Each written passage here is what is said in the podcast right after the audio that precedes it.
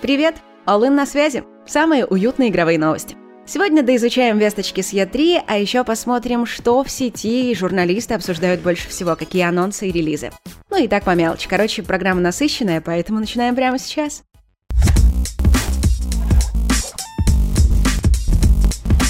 Журналисты разобрали геймплейный трейлер Stalker 2. И, прям скажем, отношение к нему сложилось довольно-таки подозрительное. Специалисты Digital Foundry, известные своими техническими разборами, считают, что геймплея, каким он будет на релизе, нам и вовсе практически не показали. Хотя есть даже схватка с кровососом в лаборатории. Примерно так и будет выглядеть игра на топовых ПК. В остальном же трейлер — это скорее демонстрация атмосферы. Другой журналист Питер Бадж из GameStar рекомендует обращать внимание на мелочи. Например, отсутствие переходов между анимациями или слишком детальный взрыв деревянного ящика. При этом сам персонаж словно едет на лыжах, а противники стреляют мимо. И все это, мол, верные признаки постановки. А как ты оцениваешь трейлер нового Сталкера? И напиши в комментариях, что ты думаешь о мнении экспертов. Ну а Киберпанк наконец-то вернется в магазин PlayStation. CD Projekt сообщила, что это случится 21 июня.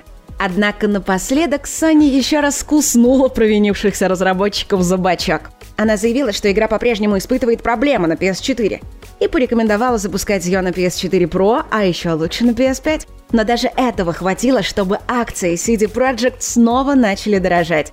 С начала месяца их цена выросла на четверть. Хотя они все еще в два с лишним раза дешевле, чем в конце прошлого года. А еще подвезли целый вагон подробностей о Battlefield 2042. Если ты вдруг сомневался, то природные катаклизмы — это не скрипты. Песчаная буря или торнадо — все это динамические системы, которые каждый раунд будут действовать по-разному. И разрушения, вызванные ими, генерируются в реальном времени. Еще на картах появились интерактивные элементы. Например, можно будет развести мосты, чтобы перекрыть проезд техники.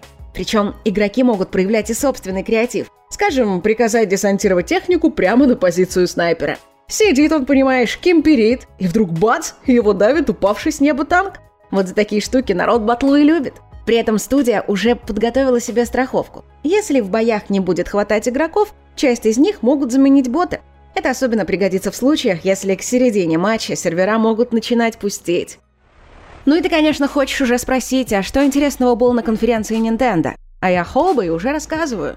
Главное событие – трейлер новой Зельды с первым геймплеем, в том числе воздушным. Компания уверяет, что релиз состоится в следующем году, но Джейсон Шрайер в этом сомневается. Мол, могут и перенести на 23-й. А главной неожиданностью вечера стала демонстрация Metroid, но не той, которую все ждали – это не Action Prime 4, а платформер Metroid Dread от разработчиков Samus Returns.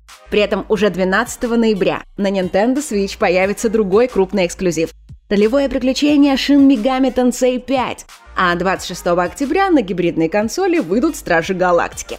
Правда, играть придется с помощью облачного сервиса, потому что Switch такой графон, увы, не тянет. Кроме того, до конца года на консоли выйдут две первые Life is Strange а True Colors ожидается 10 сентября. А теперь наша постоянная рубрика «Во что поиграть». В Steam из раннего доступа вышел еще один инди-хит – пошаговая ролевая игра Wilder Myth. У нее 96% положительных отзывов при продажах более сотни тысяч копий. Игрокам предстоит зачищать земли от монстров, терять конечности, строить ловушки, снова терять конечности, отбивать вторжение и пафосно жертвовать собой, толкая предсмертные речи. Главный минус – отсутствие русской локализации. И это реально плохо, потому что сюжет и диалоги здесь очень классные. И еще несколько важных новостей. Е3 завершилась, и журналисты с организаторами решили подвести итоги. Лучшей конференцией, понятно, стало совместное шоу Microsoft и Bethesda. Среди игр отметили продолжение Breath of the Wild, Стражей Галактики, Halo Infinite и не только, но самым ожидаемым проектом стала Forza Horizon 5. А ты согласен с мнением экспертов или предложил бы другие варианты? 24 июня Microsoft собирается анонсировать Windows 11. В сеть уже утекли и скриншоты, и видео, и даже стартовый звук. Но шанс на сюрпризы все же есть. Например, есть слухи о поддержке Android-приложений. По данным Bloomberg, новый виртуальный шлем Sony выйдет в конце следующего года. Источники сообщают, что это будет реально крутая штука. С OLED-дисплеем, высоким разрешением и системой отслеживания движения глаз. В сетевом хорроре Dead by Daylight стартовал кроссовер с Resident Evil. В новой главе по полицейскому участку Ракун-Сити бродит Немезис, а игроки будут выживать за Джилл Валентайн и Леона Кеннеди. Помнишь психологический хоррор «The Medium», где надо управлять героиней сразу в двух мирах? Поначалу он был доступен только на ПК и новых Xbox, но 3 сентября он выйдет на PS5. Создатели PUBG заявили, что хотят вернуться к корням и анонсировали новую большую карту Таэго на 64 квадратных километра. Ее добавят уже в июле, 7 числа на ПК, а через неделю с небольшим и на консолях. А еще разработчики хотят выйти на корейскую биржу и заработать на этом сразу 5 миллиардов баксов.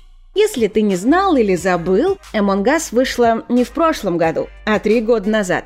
И вчера у игры как раз был день рождения. По такому случаю она получила обновление, которое добавило поддержку 15 игроков в лобби.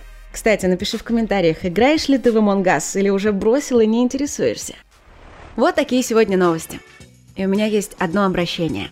Лети легко и с удовольствием к небу, которое всегда так обожал. Оно теперь твоя, бескрайнее. Ну а с тобой мы увидимся уже завтра. Береги себя, свою психику, а главное своих близких. И помни, что единственное, что у тебя есть, это этот момент. Распорядись им правильно.